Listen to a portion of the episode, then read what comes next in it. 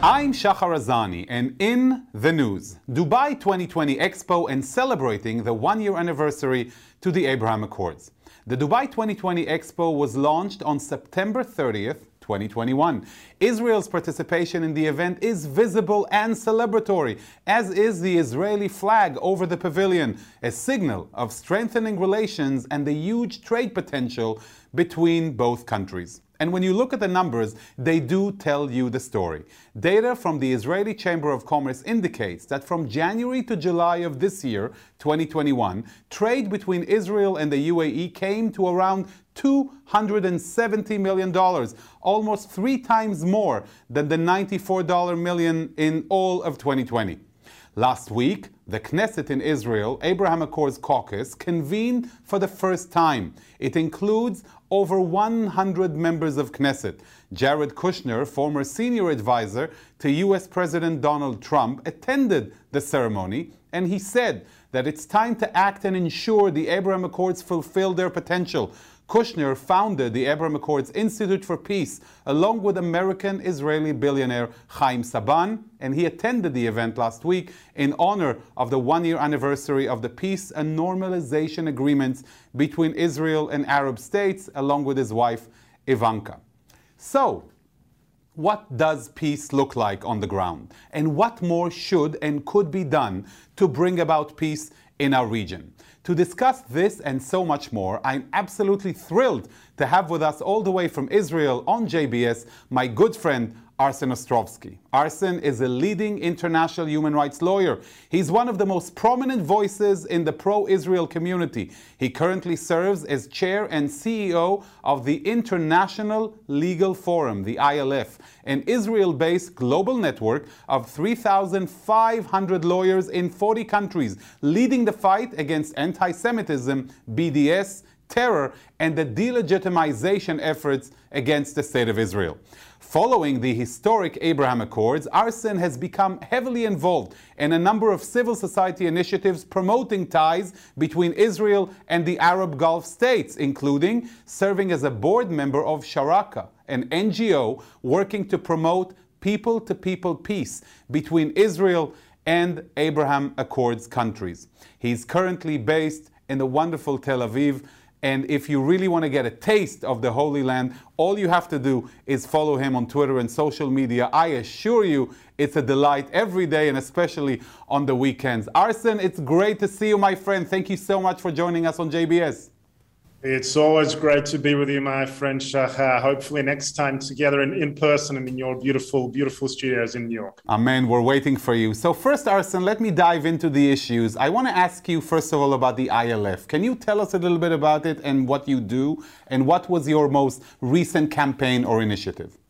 Sure, absolutely. Um, look, uh, the, the, the, ILF is uh, essentially it's a global network of uh, of lawyers uh, and pro-Israel activists, some three and a half thousand around the world, over 40 countries, I think, as you mentioned in the introduction. And we're really committed to standing up for Israel, standing up for the Jewish people, to fighting back against the lies, the delegitimization, the demonization, fighting back against the anti-Semites, the boycotters, uh, those who seek to delegitimize uh, the Jewish state, but we do so through the legal lens. As, as lawyers, uh, we, we believe that uh, the legal arena not only possesses a great set of challenges uh, for us as a people and as a nation, but also presents a great deal of opportunities uh, for us to go uh, on the offensive, to not only uh, we, we, we, know, we not only have to be able to respond in a rapid time, we also need to change the paradigm, to change the narrative, to go on the attack, to go on the offense. So, so we, we try and make sure that uh, we stand up, speak out when it's counted, when it needs to be,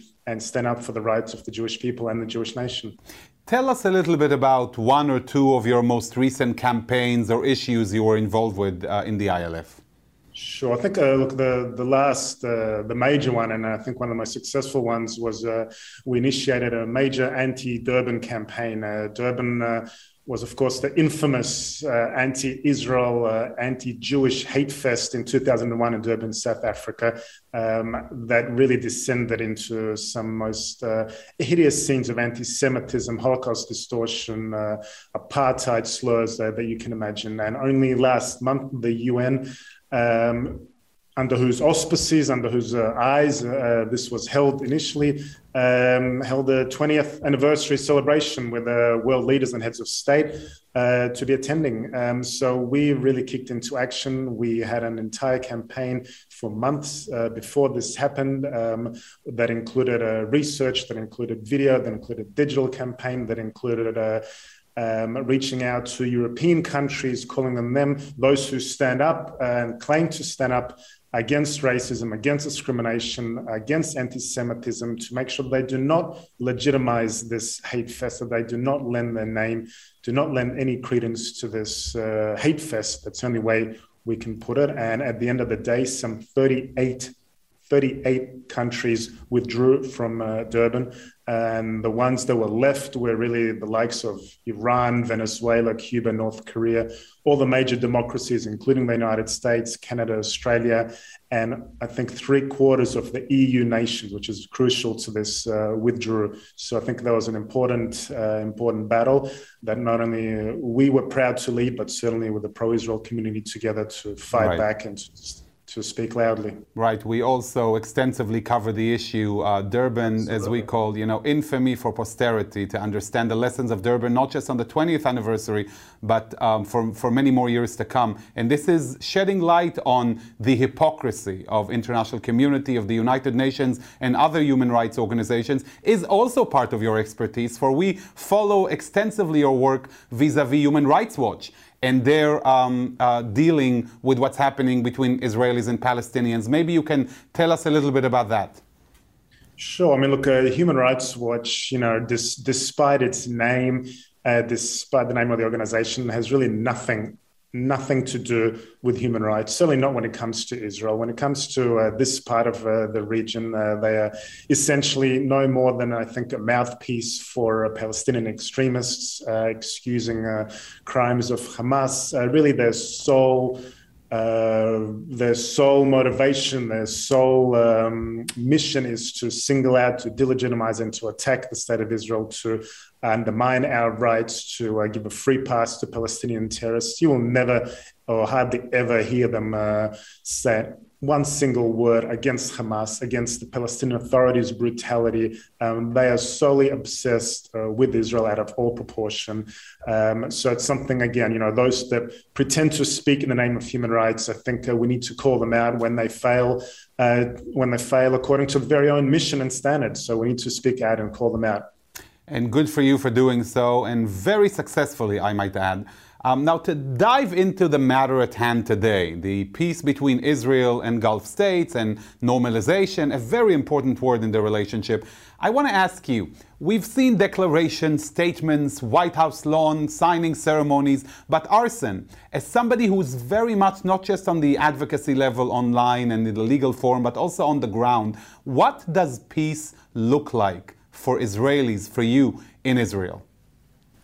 Um, you know, I, I, can tell you a very short story. The first, my first opportunity to meet a group of Emiratis and Bahrainis. They were in Israel about a year ago with a Sharaka organization, and they were in Jerusalem at the time. Uh, and actually, they were there uh, taking part also in the Hanukkah celebrations. They'd just come from the Western Wall, where they actually lit a candle at the Kotel uh, group from the uh, UAE, from Bahrain. It was incredible, incredible sight. And I went to uh, join them for dinner that evening.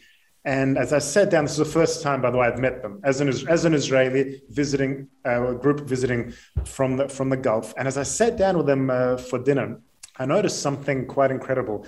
As we're sitting down there, I, I'm, I'm observing, I'm watching, and I see them engaged in this really heated debate, discussion, arguments, very polite, but, but, but heated about all sorts of different issues.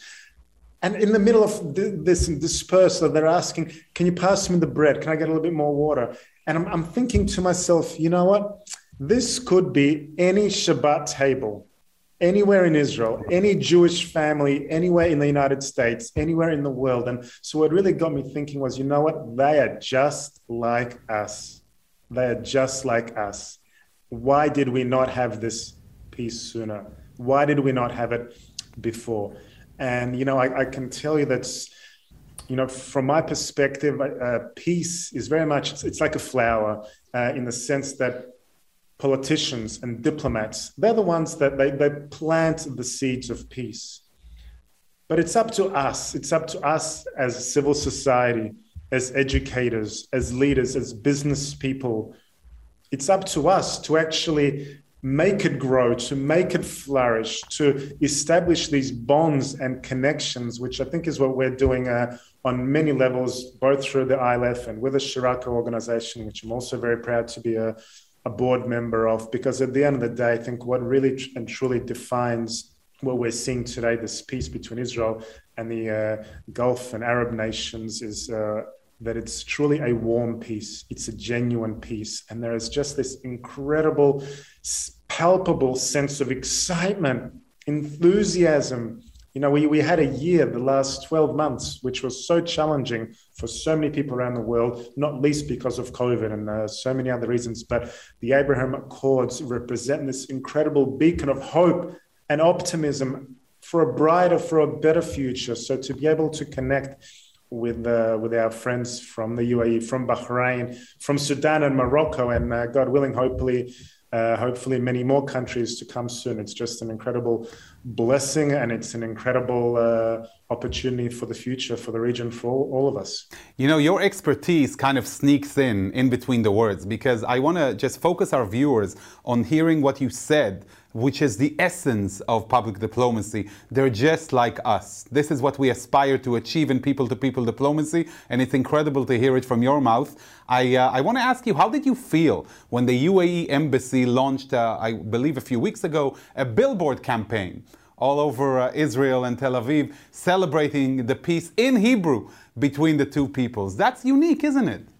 In, in Hebrew and, and in Arabic as well. And by the way, if you watch and if you uh, look at their uh, social media channels, every post they make, they do it in uh, Hebrew, in Arabic, and in English. Wow. Um, very, very smart. And I think it's uh, very, very effective. Um, look, it was beautiful, it was powerful. And, um, you know, the, the words of, I, I, I don't recall the, the, the exact words, but they were so powerful and meaningful, but essentially said, you know, the future belongs to our children. True. Essentially, it's, it's, it's, it's what, what, what they said. And it was such a meaningful and powerful and thought provoking statement. It was one line, but it was so powerful. And at the end of the day, you know, what, what unites us, you know, um, behind the Abrahamic Accord, it's not just our shared faith and history behind Abraham, but it's also our shared hope for a better future, for a better future for our children to know that we are not enemies, to know that we are brothers and cousins and, and family. Right. The people from the Emiratis, they are like family to me now. And I, to them, I can tell you, and this was perhaps, you know, what really, you know, what really struck me when I knew how real it was in May when we had a, the, obviously the very difficult period here with the, with the rockets, uh, with the, with the war with Hamas.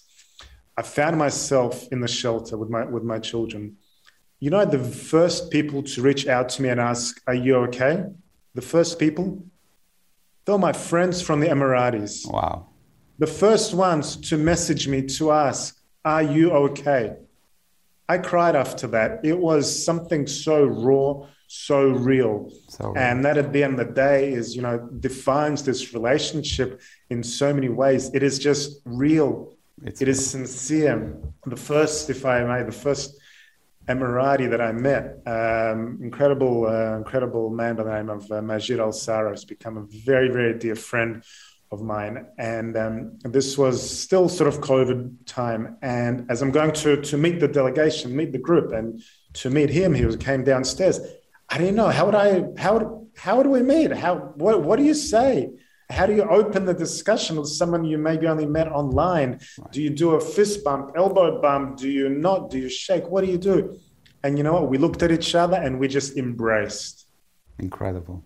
Before we even said a single word, we just hugged and embraced. And it was just the most natural thing, the most beautiful thing, the most sincere and honest and raw and honestly that that is the way it ought to be and that is the way it is such such great news to hear from israel people to people heart to heart um, you mentioned sharaka partnership in arabic uh, you're a board member of the organization tell us a little bit about the organization and what you aspire to achieve Um, Sharaka was started by a number of uh, civil society activists, young leaders uh, from Israel and the Gulf, really immediately in the wake of the Abraham Accords. I think once the news broke, a number of activists here from Israel, including my colleague Amit Deri and a number of others, uh, went to the UAE.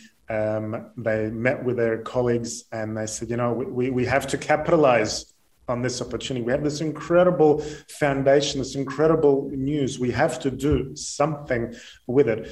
Um, so that essentially is how Sharaka was born. And as you said, it means in Arabic partnership. Um, so its goal is really quite simple, powerful, but simple. It's to, to serve, to act as a bridge, to facilitate peace, people to people peace between civil society and young leaders in Israel and the Gulf. And that has taken shape in so many incredible forms. Like I said, last year we brought the first ever civil society delegation from the UAE, from the UAE and Bahrain. We just brought a group just from Bahrain a few weeks ago. And they have seen, they've toured the country. Every from uh, going to Yad Vashem, which uh, we can talk about, was such an incredibly moving experience for them, to meeting with President Rivlin, to going to the north of the country and seeing the threats posed by Hezbollah, by Iran, which they very well understand. Um, they have met with civil society organizations here. They have walked the streets of Tel Aviv, and you've seen them.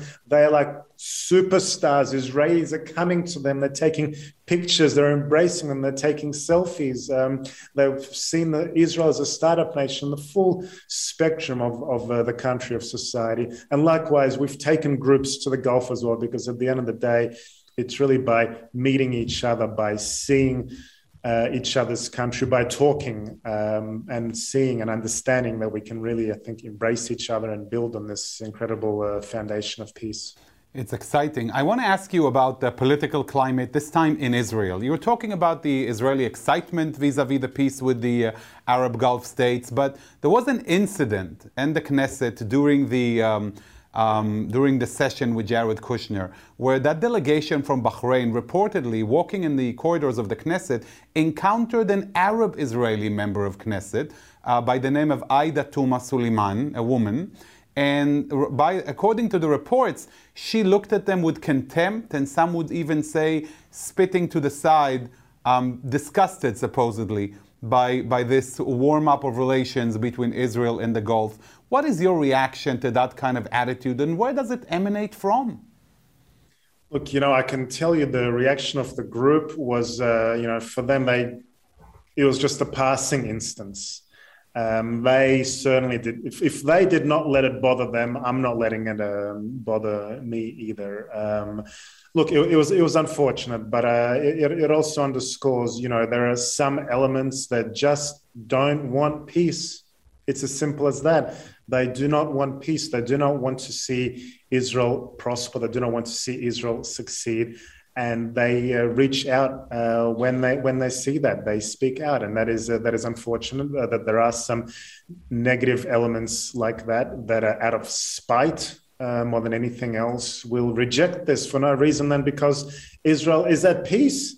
And I think that only really underscores their motivations and their uh, their goals. But I can tell you the group was certainly you know, they met with Israeli politicians and leaders from across the political spectrum, from the government, uh, from the opposition. Um, they uh, attended the ceremony, as you mentioned, the one uh, marking the one-year anniversary with the with the Kushners as well. Um, so they really they were embraced by not just the Israeli political, diplomatic echelon, but most importantly, by people on the street who saw them, who embraced them, who wanted to talk to them, who wanted to show them, who wanted to take pictures with them. So I think that's really the most important thing. Yes, and they certainly didn't yes, let uh, a few rotten apples, um, right. you know, um, deal with it. Exciting. Um, absolutely correct. I, I want to ask you something in a historical perspective. We have seen the emergence of relations with parts of the Arab world also in the mid 90s. With the signing of the Oslo Accords, we remember the opening of Israeli missions in Morocco and elsewhere, but these withered away with the coming of the Second Intifada. Here, with these agreements, it's been a year. It's already been able to weather the uh, change of uh, Israeli prime minister. We have seen many members of the new government visiting visiting the Gulf states. Very, very exciting. We've seen a new American president, and the relationship keeps on blooming. So, my question to you is how durable do you think this agreement is this time? Do you think it's going to be able to withstand and weather incidents of flare ups with Hamas in Gaza or elsewhere, tensions in the region? What's your take on this? Um, I think this has all the ingredients for a durable peace, a real peace, and a warm peace. Um, it took Israel, you know, some. Uh, 72 years for two peace agreements uh, with um, Arab countries, Egypt and Jordan. And then last year, in the space of 72 days in one summer, we had three peace agreements with UAE, Bahrain, Sudan, and since then with Morocco as well. Um, so I think what really differentiates those agreements with these ones, I think it's the the real people to people piece, the cultural piece. We have, you know, normally when you when you have uh, the opening of a diplomatic. Um, um, diplomatic uh, agreements, as you know very well yourself, being a former uh, you know, outstanding diplomat and spokesperson as well. These things normally take time. They they they work in an incremental level, but this has really been at a turbo pace we have seen, I think, something like $750 million in trade already between Israel and the UAE. And that is just the tip of the iceberg. They're predicting over a trillion dollars in trade in the in the coming years. We have seen MOUs signed from across the spectrum in aviation, in water, in cybersecurity, in tech, uh, in COVID cooperation. We've seen embassies open. We've seen direct flights.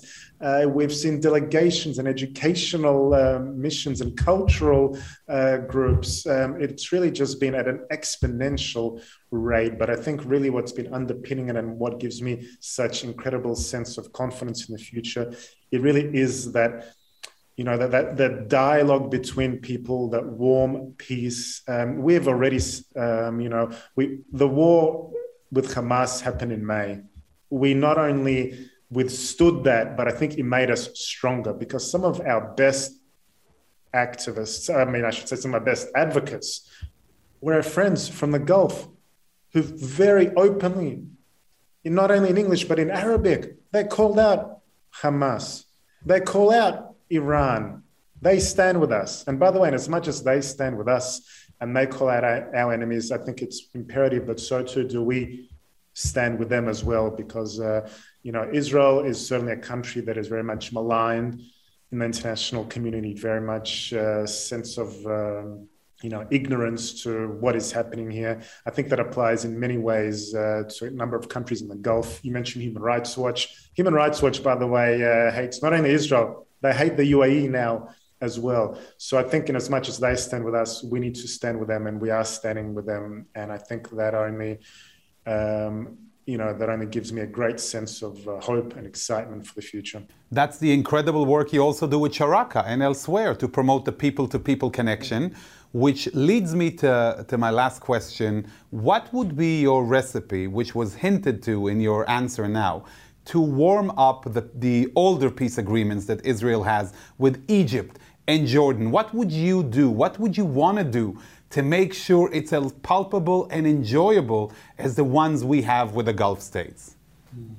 Look, I mean, I, uh, there are a number of levels. Certainly on the, on the political side, as well as on a on a ground level. Um, I would love to be able to uh, to visit these countries. Uh, likewise, I would love to see more groups and delegations and trips and people coming from Jordan, coming from Egypt. Um, I think there's where uh, where we are warming up with the Egyptians, with the Jordanians. We share a lot of strategic uh, concerns, a lot of strategic threats in the in the region that are mutual threats. Uh, there's also incredible scope for cooperation in trade, not only in things like water and energy, uh, but in many other areas. But at the end of the day, you know, what's working between Israel and the Abraham Accords countries, it's the people-to-people connection. And we need to have more of that with Jordanians, with Egyptians as well. And I hope in the coming years, certainly we will uh, we will do that. Uh, we are working on that now, and I think you know God willing, there will be only more countries uh, that will enter the accords. Uh, we're certainly working on that, and I think it's uh, it's an exciting future, Shahar, and we're, we're living in certainly incredible days, incredible times, and there's there's a lot of hope, a lot of enthusiasm, and I think uh, it's something that we, we all need. You know, Arsen, some people complain when they watch the news, they get depressed and it brings them down. Speaking with you not just brought a smile to my face, but to so many people who are listening to you and viewing this show today. I'd like to thank you for your stand, for your advocacy, for your activism for Israel. I urge all of our viewers to follow you, to really understand what's happening on the ground. You are, Arsen, not just a great friend, but a unique voice on the, in the pro Israel community. And thank you for all that you do for Israel and the Jewish people. I look forward to having you here in studio in the Big Apple. Thank you, Shahar. I look forward to being with you in person again, my friend. Thank you. Lastly, to our great viewers, I'd like to leave you with some food for thought. Arsen has taught us so much about what's happening on the ground, showed us that peace is not just possible, it's happening before our very eyes. Israelis and Arabs all over the region are joining hands, and they do so for the sake of both people's future. Yet, on the Israeli Palestinian front, the conversation still revolves around BDS, anti Semitism, and animosity. The Palestinians and their allies around the world have chosen to focus on a negative discourse with Israel and with Israelis, which has left them behind with all of the progress taking place today. The Israeli pavilion at the Dubai Expo is just a short distance away from the Palestinian one. So, yes, maybe the Palestinian Israeli conflict is yet to be resolved, but the time has come for the Palestinians to adopt a different approach, a more realistic and fruitful one with Israel, and to enjoy the economic benefits that come with it for the sake of the Palestinian people and for the sake of Israel. I hope they will see this as an encouragement to do so and be done with the futile and unrealistic hallucination of getting rid of Israel for all of our sakes. As we always say, peace can only come from Jerusalem and Ramallah, not Stockholm, Geneva, or New York, not even Twitter. I'd like to thank you all for watching, and to all we say, stay safe, stay happy, stay healthy. I'd like to thank our director, Sloan Copeland, JBS's managing director, Dara Golob, our technical manager, Michael Paley, transmission manager, John McDevitt, and to our wonderful producer of In the News, Carol Lilienthal. For JBS, I'm Shahar Azani. Until next time, see you soon. Shalom and lehitraot.